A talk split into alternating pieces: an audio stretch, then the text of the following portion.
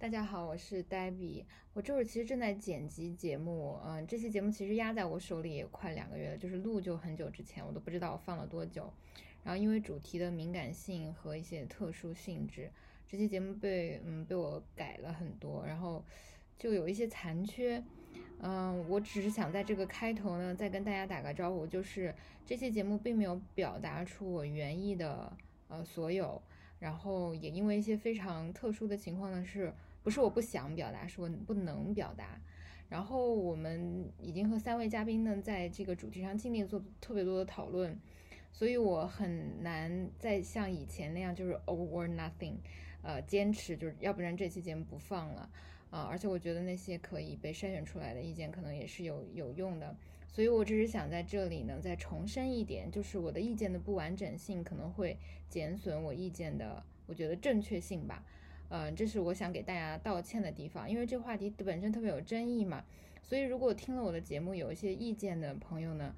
请你稍微忍耐一下，因为我可能和你是同意的，但是我是无法把这种呃意见好的表达出来的。然后这一期的节目实际上我讨论了不止，应该是四个案例，嗯，包括后来的邓飞案啊，以及嗯就是。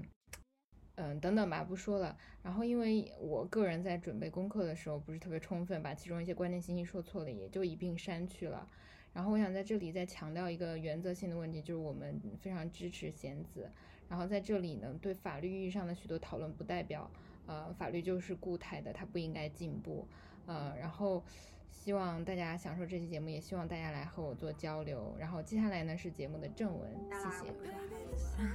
那个大家好，这里是新一期北曹。然后，呃，我又有好久没录节目，不过今天邀请来两个嘉宾来跟我一起做一个我的专栏，也是一个女权议题的。然后今天的很特别啊，我是在那个我之前都没有没有从来没有故意的筛选过我的嘉宾的性别，然后今天我。发现自己做一个女权议题，然后是非常首首次罕见的邀请到了两个男生，然后我就觉得非常开心，因为因为这是还是比较怎么说呢，on euro 的一件事情。然后今天这主题其实也特别特别重要，我也策划了特别久，然后甚至邀请别的嘉宾，后来嗯没有录成的。然后就是呃我录这期节目的时候，其实已经十月了，然后这个夏天和初秋，呃就是性别议题里还发生了非常多的事情。啊，其实一件事情是阿里案，阿里性侵案，就是大家都如果有有就是关注，比如说这些事件的话，应该应该已经铺天盖地都知道。而且我在澎湃上也发表一篇文章评论这件事情。然后这件事情其实已经 kind of 一锤定音，也不是一锤定音吧，就有了一个结论，因为那个员工被阿里开除，然后是拘留十五天，对吧？基于啊，然后所对。对，所以相当于是在在这个法律层面上，或者是行政层面上，给他留下了一定的意义。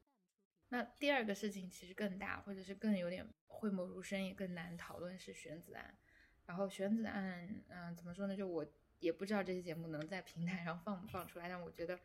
它是一个很值得嗯讨论又很难讨论的案件。然后就是今天呢，我们来大概回溯一下二零二零年夏天的这两件事情，然后。然后今天的两个嘉宾也特别有意义啊！第一是他们，第一我先介绍一下是那个宇翔，是之前我们也都是草友，然后宇翔是复旦的同学，然后之前邀请我复旦，我去复旦啊，这这这些就不说了。总之就是嗯，我们已经很熟，然后是一个让我感到欣慰的，啊，我觉得是优秀的年轻人。然后另外一个嘉宾呢是季宇，季宇是一位法律工作者，然后其实我跟季宇在呃。选子案发生的当时就有一个非常短暂的沟通，然后我觉得他的意见和他的角度都还蛮重要的，呃，所以就有了今天的这个这个节目。然后先请两位和大家打个招呼，然后再你们可以再做个自我介绍，只要我没有介绍到的或者你们想说的都可以。啊，好吧，啊，大家好，嗯，我是季宇，嗯，这个，嗯嗯。哦，你是小一，没事 没事。忘了。没关系，我之后把它剪进去。嗯，呃，我是啊，那大家好，我是小一。嗯，就这个这次能够被黛比邀请来，就这个贤子案件，包括之前阿里那个案件，发表一些意见，我觉得非常荣幸。嗯嗯，就这样吧。好那接下来下一位，下一位，雨翔。好，嗯，Hello，大家好，我是宇翔，然后也是很荣幸能被戴比邀请过来录节目，我也是老曹友了，这个听了七八年节目吧，就是和戴比的孽缘就是从那个时候结下的。然后这就是被我荼毒的年轻人，而且而且他是零零后，好可怕。啊 这个一直被荼毒，终于今天又上了节目。然后，其实弦子那个案件，我也是一直在关注着。就是我最初这个案件在网上爆出来的时候，我那时候应该还在上高中吧。然后这么多年，我大学都快毕业了。然后他现在怎么说有一个阶段性的一个，至少是一个阶段性的节点，是不是最终的还不知道。反正我觉得也可以，就是在这个时间去复盘一下这个事情，去聊一聊。对对对，是的。嗯，不过因为选仔蛮难讲的，我们先从好讲的，由奢入俭难，由俭入奢易。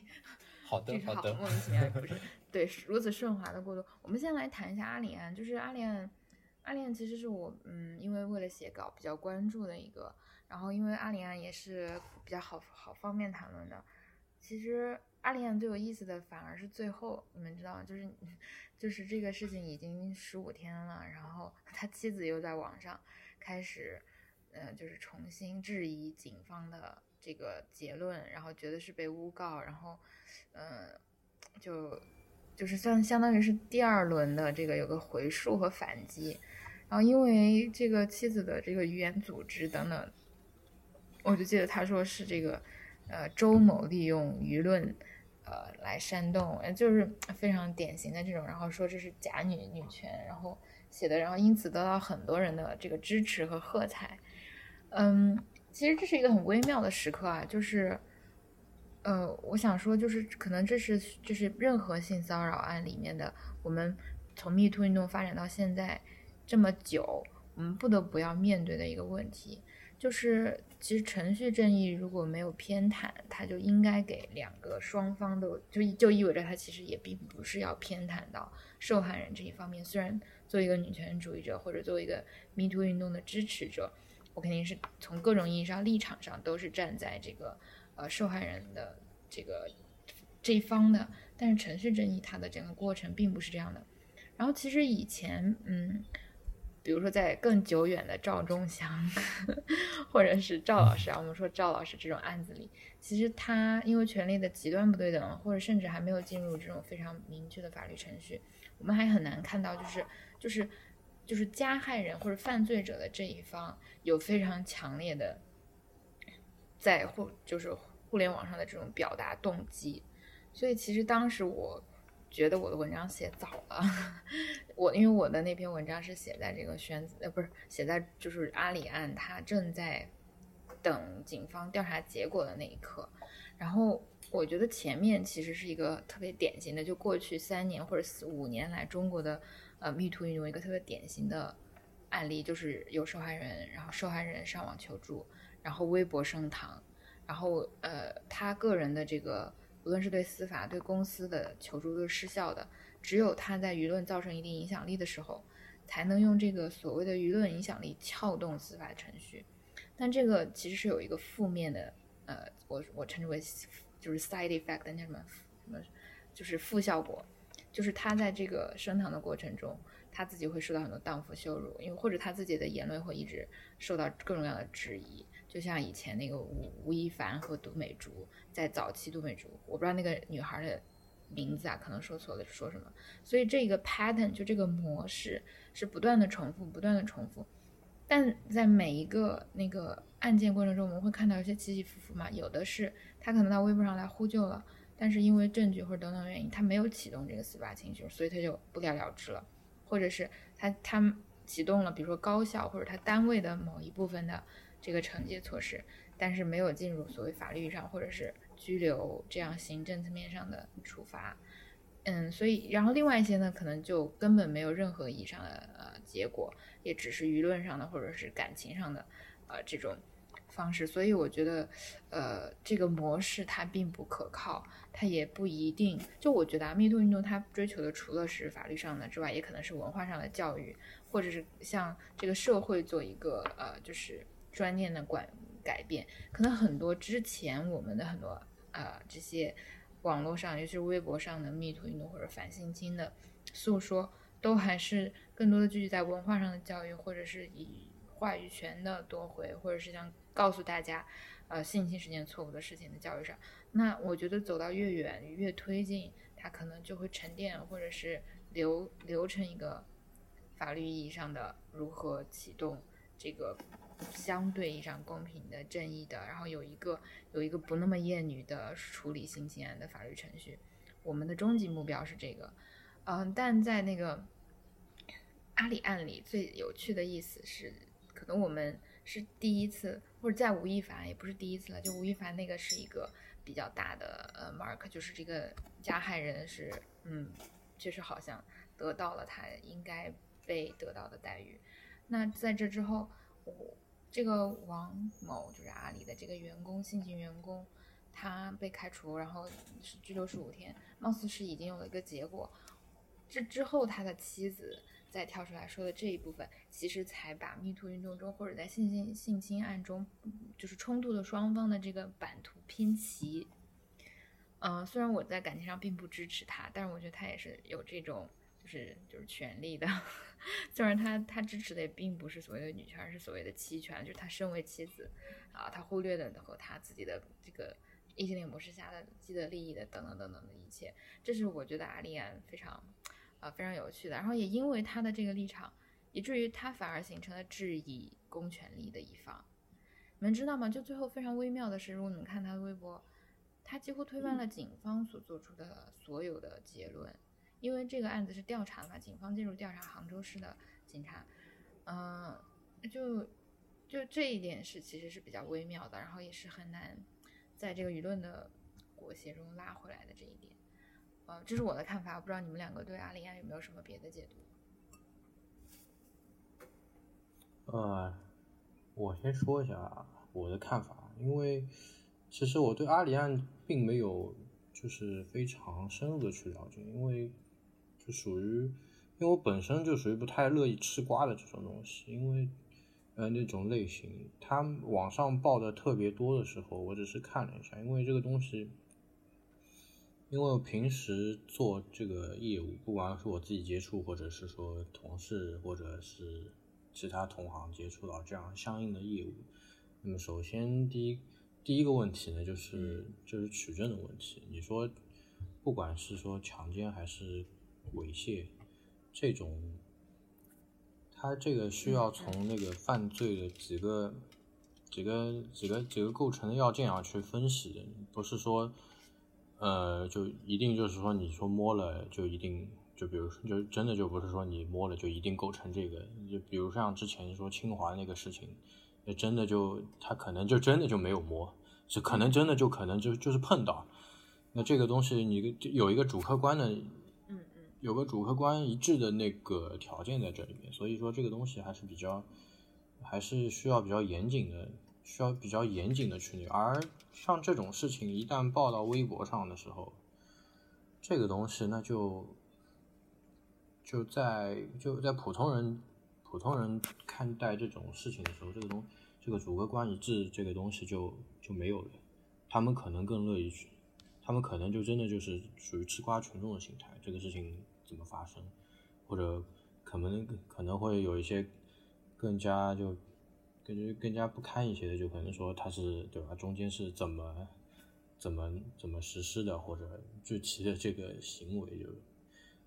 包括这个后果。那有些人就会觉得说，就真的可能就一开始有可能有有可能说你啊，这个男的他没有必要这样或者怎么样，就可能有这样那样的意见在里面。就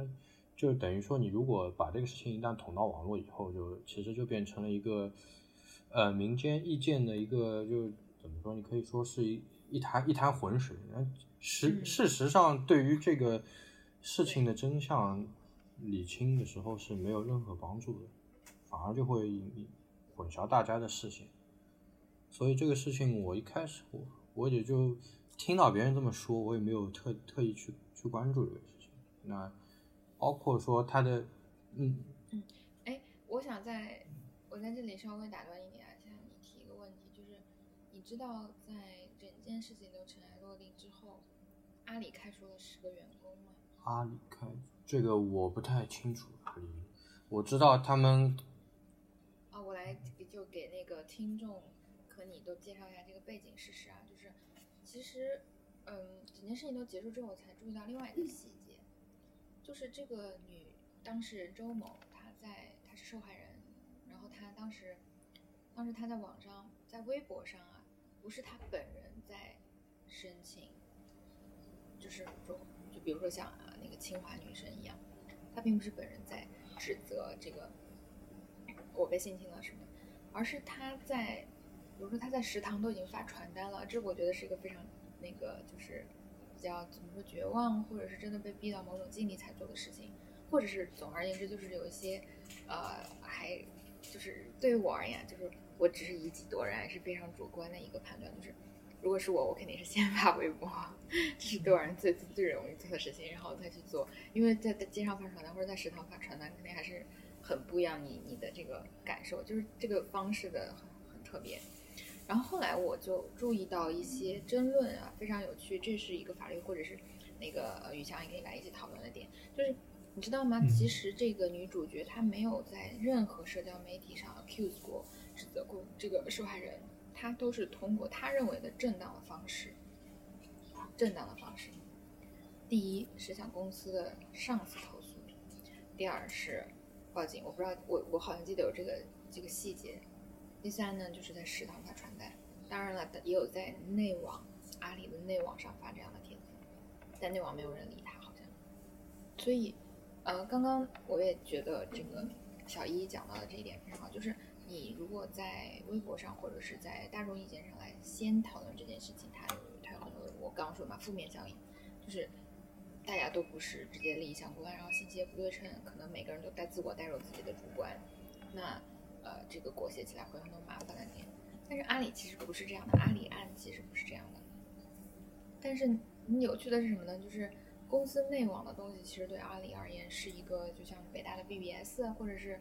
别的，就是它是一个小的论坛嘛，它内外是封闭的。然后在这个网络氛围里，就在阿里公司内网的网络氛围里，他们其实是默认这件事情是不对外宣传的，就是对阿里的批评，对公司内部平时啊，可能意义上是工作事实上的，或者是比如说阿里食堂不好吃啊，我要投诉我们的员工怎么怎么样的，这是他们平时在那里有一个这样的共识的网络空间，这空间其实是封闭的，somehow。然后，于是这件事情它有另外一层一层意义，就是阿里的员工统一都觉得有人把在内网发的内容搬运到了微博上，是件很过分的事情，打破了他们对这种内部的言论自由和肆无忌惮的发表自己真正意见的默契和共识。所以后来阿里开除了那那些私自把这些信息搬运到微博上的员工，但但这都不是受害人，就是那个周某那个女生她没有这样做，就是我我觉得这个路径其实是让我有些反思的。第一是我在写澎湃那篇文章的时候，这些事情都没有没有出来，然后因为这个处理是所有事情最后出现的，然后当时呃搬运这些东西的那些账号呢，我都没有刻意的留意他是不是主本人的身边，然后又因为那个转就是转发的 PDF 有好详细的好十大好十几页的第一人称口述和食堂的照片，所以其实可信度非常的高，也很容易让人忽略掉我刚刚说的这个非常细节的事情。那我介绍完了这个事实的东西，我来问两个问题啊，就问问问题，对你们两个，你们两个都可以谈谈吧。第一是，你们怎么看？就是从我的角度上看，这个周某就是这个被害人，他几乎做的是完美无瑕，就是他确实没有在社交媒体上或者在通过不合适的方式来处理这件事情，但是结果就是行不通。然后别的人呢，对他是有同情，或者阿里员工内部至少这十个员工搬出来的，他们其实呃，相当于我我个人觉得还是有点江湖道士、江湖侠义的这种气质，帮助他把这件事情做在了呃社交媒体上，但代价是打破了他们公司内网的这种啊、我们内部说事情不要外传的默契，以至于后来你知道吗？就会有一个。我也是通过别的渠道知道的，就是阿里内部有非常大的争论，因为他们觉得这就是就有点我我个人觉得味道就变得有点像是家丑不可外扬。像对我而言，这就是私刑吗？这难道就是比我我举个更极端例子啊？如果阿里的这个内网上在讨论杀人这样的事情，那他其实受法律管辖的，你的公司的这个就是公司的章程是不能凌驾于法律之上的。那对我而言，性侵也是一样的。所以我觉得这十个人的呃做法其实不应该被开除，他们做的也对，因为这就不是一个仅限于你们公司内部的事情，也不是公司业务意义层面上的。而且，对，这是这是我的看法。我不知道你们两个对这种方式和我刚刚说的这个层面有什么有什么想法？嗯，我先说一下这这这个上面的看法。这个，我觉得，我认为就是，就包括我们我们这个行业里面说，如果有刑事诉讼，那如果被告人他有其他的犯罪事实。如果是辩护律师，他是不是有有义务要去报警或者怎么样？那么法律也明确规定了，只有在那个明就就明确说可能说危害其他公民人身安全或者社会公共安全这种，你就是说他可能在正在策划或者即将即将实施这个情况下才有这个义务去报警。对于他之前已经做过的，我们是没有义务去，没就是。辩护律师其实是没有义务说要为了这个事情要去报警，或者，但是这个这个是一个行业的那个，但是对于阿里的这个内部的这个，等于说是一个，你可以说是潜规则或者这这种，就是类似于这样的，我觉得它是不能够凌驾于这个法律上面，因为的确就是你如果涉及到一一些刑事案件，你如果只是公司内部大家一起隐瞒，那这个事情怎么看 这个？这个说的不好听一点，你要是总是包庇这样的事情或者不外传，那你这个如果内部出了很大的丑闻，然后如果都是你们内部的人，你们都蒙在里面，其实对于这个社会的治安其实是有负面影响的。到时候可能说民间都知道，说这个，比如说你出了什么事情，民间都知道你们当事人都是阿里的，那为什么警察、警方没有介入呢？为什么国家公权力没有介入呢？就因为你们全都隐瞒下来，这个事情就没有了，就过去了，这不可以的。国家对于所有的犯罪都是有一个，都是有一个管辖、管辖、管辖权的，不能说就除了那几种轻告罪以外，其他的事情都是要进公司。如果查证，就是说查证属实的话，都是要进公司。凭什么你们一个内部的一个不成文的规定，就说这个事情压下去就没了？就人家。公权力就不能介入了，这个事情不能调查了，这是没有道理的。因为从法律上面就是说，这个东西其实，呃，如果我是那十个员工，说不定还要跟阿里接下来要开战仲裁，你就违法解除。我，对这个这个，说实话是他们的，就是你你被雇佣是。包括你因此获得那个，你并没有违反公司章程规定或者怎么样。我觉得这个这个东西，你你这个 BBS 或者怎么样，你除非就是公司章程明文规定，你把里面东西发出去是要被解除的，是属于违反公司。否否则的话，一定是通过仲裁走法律途径，肯定是要弄，肯定这个事情肯定是可以弄到最后的。那无非就是看阿里最后是怎么处理这个事情。这个就反正是也是一种维权的通道，反正这个扯远了。但是我觉得，哎，小一，我我刚刚听你讲这个，我追问一句啊，可能我这人就特别悲观，因为因为就是阿里这件事情，我在我当时写那个评论的时候就指出来，它另外一层非常深刻的矛盾，其实是劳资关系的矛盾，就是这里除了有性侵的，就是是加害人被害人这一层面，就是另外就是在工工作场合的这个权利侵压。那你刚刚说的这点也特别有意思，就是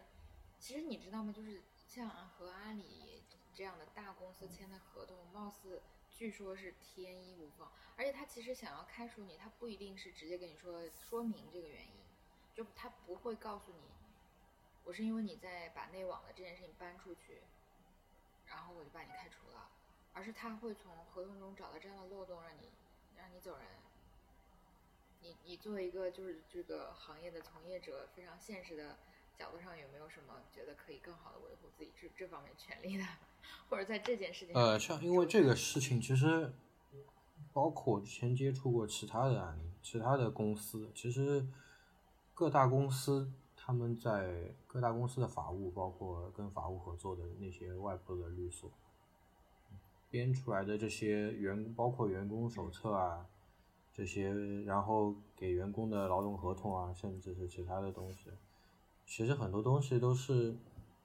都是你可以说是一种算计，你其实对于对于劳动者来说，这个东西非常难非常难规避这个风险，因为你如果你要进这个厂，工作你就必须要签这些东西，否则的话他们是不会不会雇雇你，所以这个东西其实本就是充满了对。不平等，但是但是你非要 你非要维权的话，这个说实话，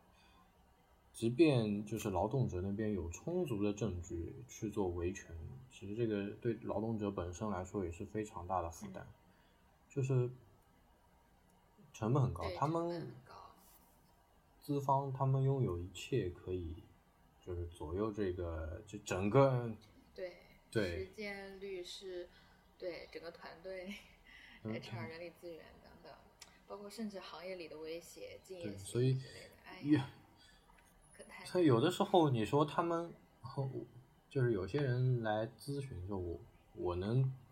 有的时候其实我真的觉得我也挺。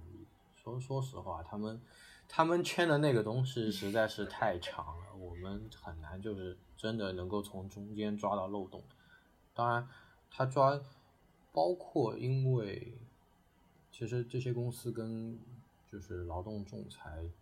这一块的政府人员，其实你说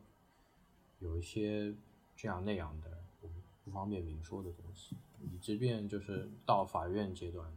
可以就可以帮，嗯，可以争取劳动者的利益的时候，其实这个时候，这个时间可能已经拖得非常长。对于劳动者来说，他这个是承受不起的。啊，非常明白。那在这里啊，我就把这个暗号打出来。我想问一下，逗一下雨翔，雨翔还是在校学生，嗯呃，你知道这种哎，你听说过那个什么南山必胜客的传说吗？知道，就腾腾讯在那个深圳南山区就没输过嘛，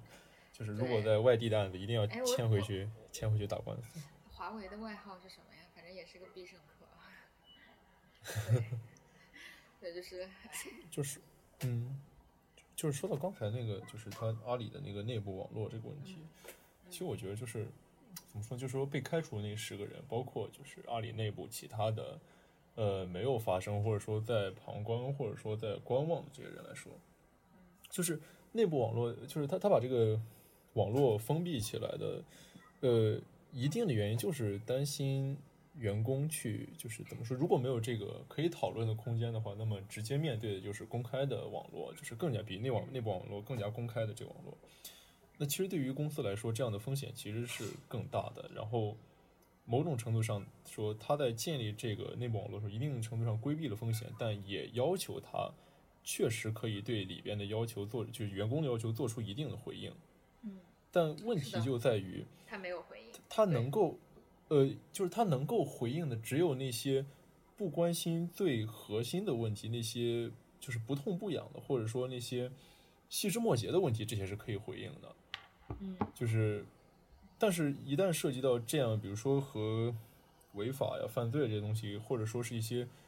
呃其他的一些，就是比如说高层啊这些相关的，其实它这套机制是失灵的。就是如果怎么说呢？就是如果作为阿里的员工，在相信这样，或者说是不能说相信吧，可能应该也不会有人相信它真的会发挥作用。就是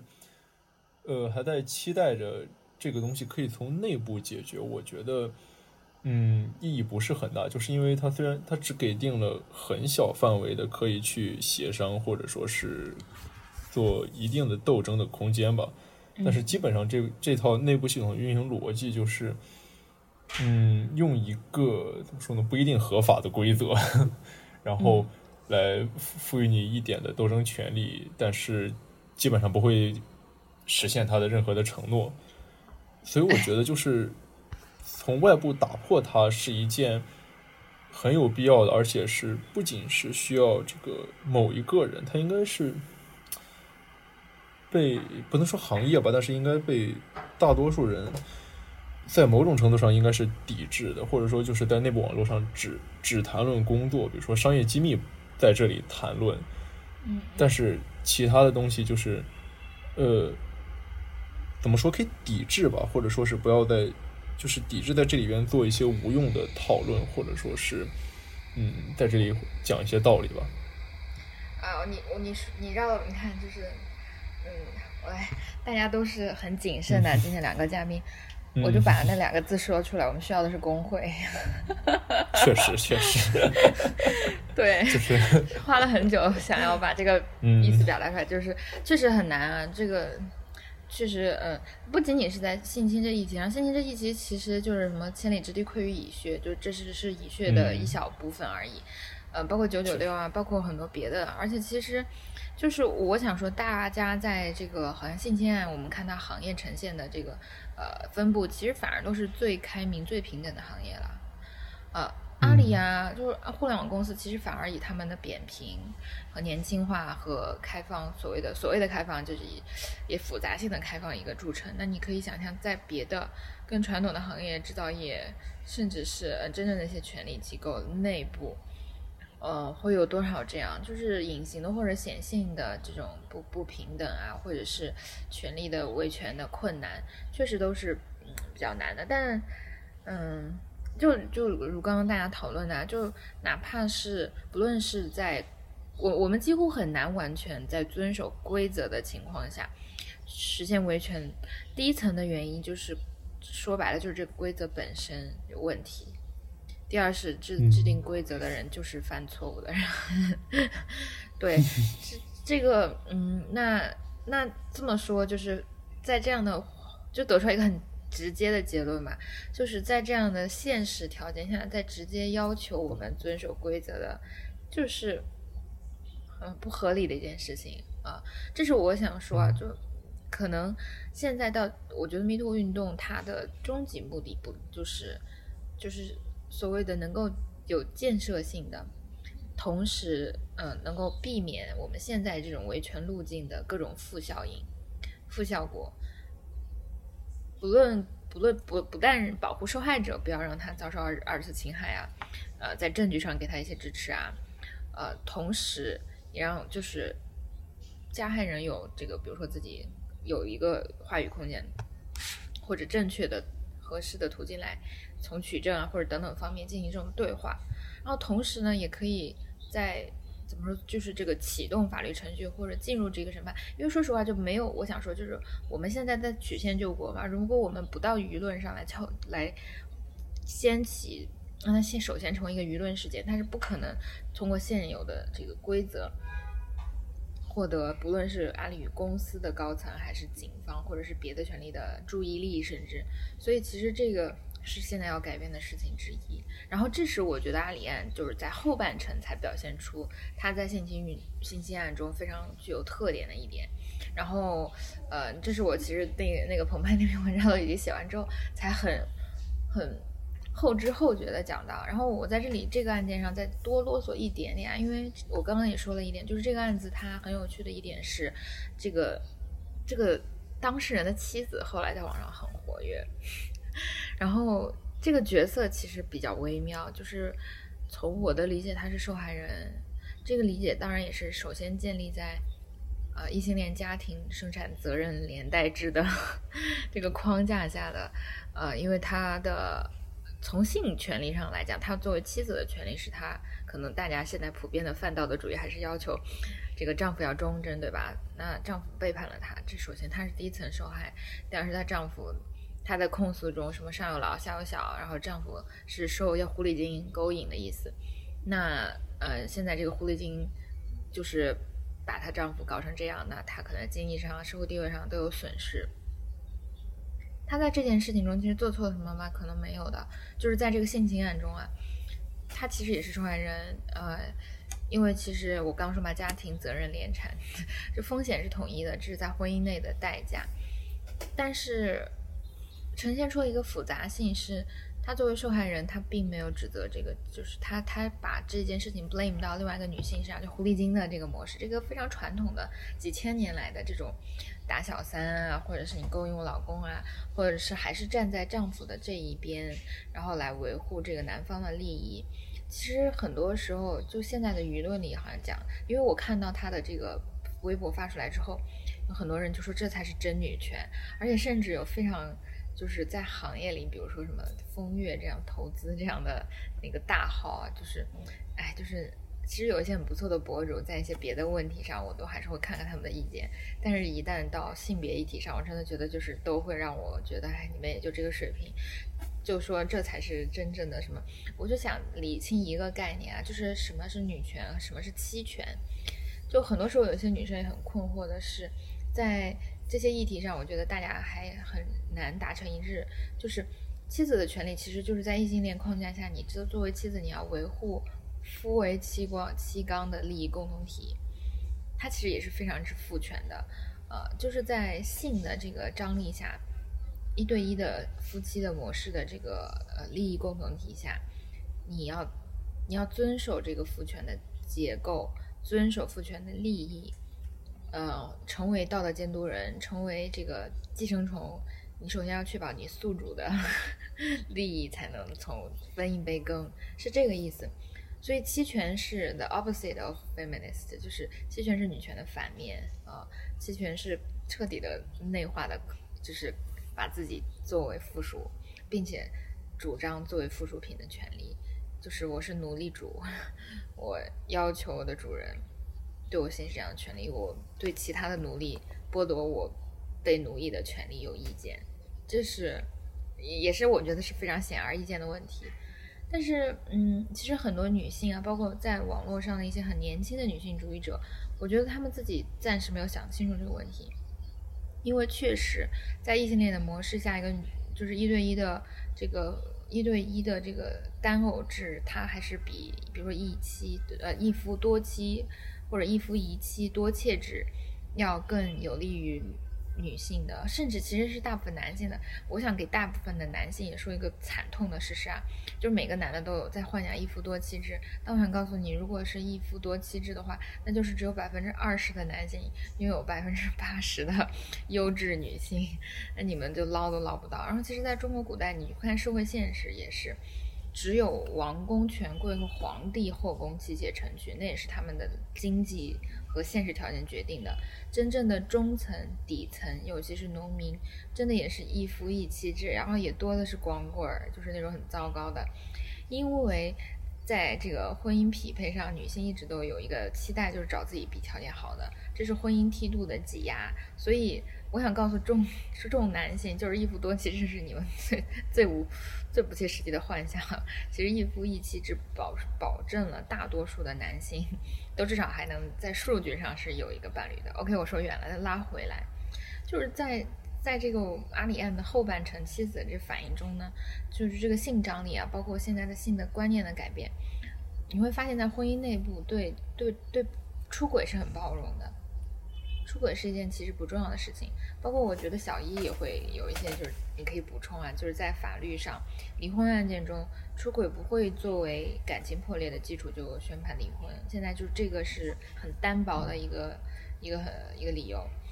呃，所以其实可能从法律层面上，或者是从大家社会思潮和社会意识的改变上，我们已经到了一个越轨惩罚非常弱，就出轨的越轨惩罚非常弱的这个条件，但是大家珍视的还是什么？是这段关系带来的社会意义和财富价值。然后我觉得阿里安是一个赤裸裸的这样的。典型意义，就即使这个丈夫出轨了，但是大家并不觉得这是一件道德值得道德审判的事情。然后他的妻子更是主动站出来维护了这件事情。然后第二呢是，就是，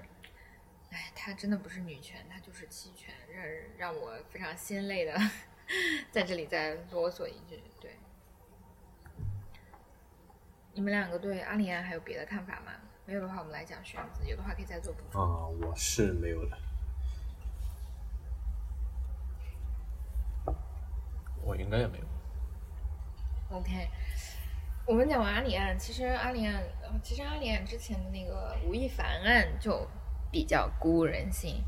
但是吴亦凡案其实没有特别多的价值啊，我不是说那个他被处理然后被封杀不好，而是我们看不到这个黑箱的操作，也可能是我的信息不对称，就是只是我不知道或者我没关心到而已。如果你们俩知道，你们俩可以来讲了。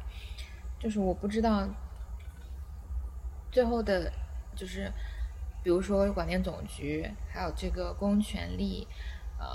无论是司法、警察呀，还是法律意义上。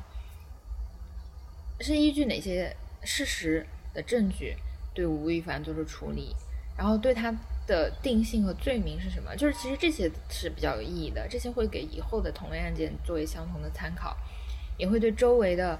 不不论是明星啊还是娱乐行业的从业者啊一个一个就是所谓的警告效应，或者是以呃就是作为一个样本。然后我觉得吴亦凡案虽然是大家获得了成功，然后最后他也被封杀，但是我觉得吴亦凡案的收尾非常的仓促，他就直接变成了一个男明星垮台的胜利。但是我们看不到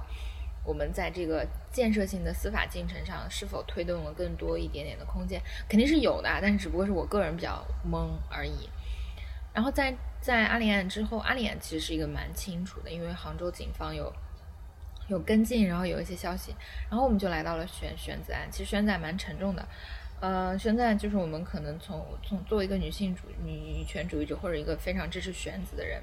我们没有特别的看到我们想要看到的结果。但是我觉得和大就是和非常极端的觉得是是大失所望的人，呃，相比之之下，我想先说我个人的感主观感受，就是我觉得这是我意料之中的事情。嗯，因为就像刚刚小姨也说的，就是这个取证，啊，然后包括这个双方的，呃，在证据上的这个来回的驳合。不过，因为我们要讲的是司法过程嘛，然后当时我和这个小姨也讨论了一点点，呃，为什么这个案子其实它走到它有现在就是就是这个节骨眼的这个结果，就是海淀法院好像把它驳回。然后当时玄子出来之后发了一个呃锤子变迁，然后认为是司法程序的不公。嗯，我们觉得这些可能是有一些值得讨论的点的，所以我们可以稍微展开讲一下。啊，其实嗯，看到玄子包不不仅是判决当庭判决以后的那个变迁，包括他之前的那一些呃言论。就是很明确的可以看到，他可能就是觉得中国的司法这个整个司法程序，他可能觉得像比如说曾经看到的港剧或者美剧之类的那种，像那样的说，如果如果法官做了一些让他不满意的，他就申请法官全部回避或者怎么样。这个事情首先回避在中国，它是有法定的回避事由的。就仅仅仅包括，嗯，比如说审判长或审判员，对于是案件某一方的，比如说直系亲属有利害关系，或者说就是双方做了，有简单点就叫做了 P Y 交易的，你除非有证据证明这些东西，才是可以说，呃，申请回避，而且。如果是做 P Y 交易的话，那这个回避回避决定做出以后，这个审判人员还可能会受到刑事法刑事追究的。OK，那个小一，你先稍微等我一下，就是我想先问一下宇宇翔，宇翔你你怎么看？因为我觉得宇翔的那个声音会更更。更和大家的接近一下，而且可能有的，因为因为那个小一太专业了，一下就进入我想在后面分析解读的一些点了，所以先跟听众或者是还不太知道这件事情的人解释一些背景。然后刚我也在我们的这个群里发了一下，就是宇翔可以和我呼应一下，因为我们其实都是在感情上非常支持玄子，然后也希望这件事情可以得到比较好的，就是玄子他首先在这个事情中就是我。最不满的其实反而是舆论的透明度，就是我们是希望知道发生了什么，即使它可能有一些不太好的结果，但是这件事情困难就在于，呃，它好坏都是被挤压的，就是以至于这个信息不对称反而反而可能造成另一些层面意义上的误导，就是非常多的阴谋论在双方双方两边。就我觉得很多感情上很支持玄子的女女性主义者，然后支持这件事情的人，也在夸大这个。我不是夸大这词不太合适吧？就是就是因为这件事情确实捂得太紧了，嗯，让让各种各样的其他的冗杂的信息、虚假的信息。夸张的阴谋论，然后双方的包括什么各种各样的区，就是那个什么理想记呀，还有装作和 朱军关系很好啊，然后就是说什么这件事情，他们就会说非常多的非常负面的东西，然后就会引起更大的就是这一边的反弹，就是像我们的作为女权主义者看到他们那样的言论就会非常非常的生气，然后这样我觉得这我想说这就是一个情绪的极化，就是其实政治上这个现象非常常见嘛，就是当温和派。当想要坐下来理性对话的温和派没有空间的时候，或者是总是在这种温和的尝试和理性的尝试中受到挫折的时候，任何一方极端的想法都会变得更受欢迎，因为这个人类就是偷懒的嘛，就是你在程序上会做一点点的努力，要花那么长，那我为什么不干脆破罐子破摔？还有那种发泄欲，啊，所以这是我体察到的一点。然后我想说，是玄赞特别难讨论的一点是，它不像杭杭州阿里案，它的整个过程，比如说主人公的，呃，主人公的倾诉，其实玄子做了很多。然后这几年我们都知道发生什么，但是警察的工作和这个证据的调取都很难讲。然后包括甚至因为外媒或者玄子被推到了一个某个有一些代表性的意义上，就很难讨论。我所以想请那个宇翔先来讲，你当时看到这个结果，然后你的反应。啊，包括因为我刚刚也在群里发，我们我们当时看到玄子发的那个便签，呃，你的这个感受是，或者是你的看法是什么？呃，就是我我看了，就是最近一次开庭的那个便签，就是他讲了，比如说，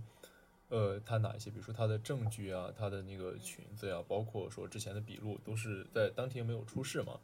然后他说他希望能把这东西给出示出来，但是。嗯，对于对于就是像我这样就没有什么就是法律上很了解这个事情的人来说的话，呃，我我有一个难点就是说，我虽然情感上很支持玄子，但是因为他是不公开审理的，所以说，嗯，我我要怎么去？首先是我要说怎样说服自己去相信这个事情，虽然我愿意相信玄子说的都是真的啊，就是但是如果你去。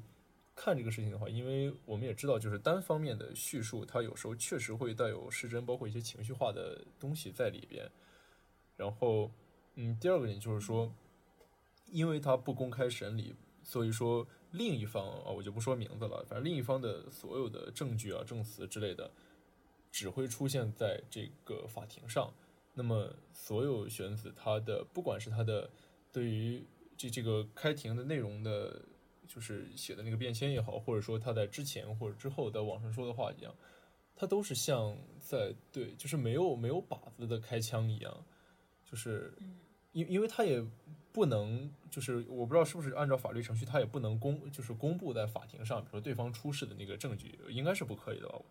就是所以说，嗯，从这个角度上来说，如果支持选的人也会更加的疑惑，就是因为，呃。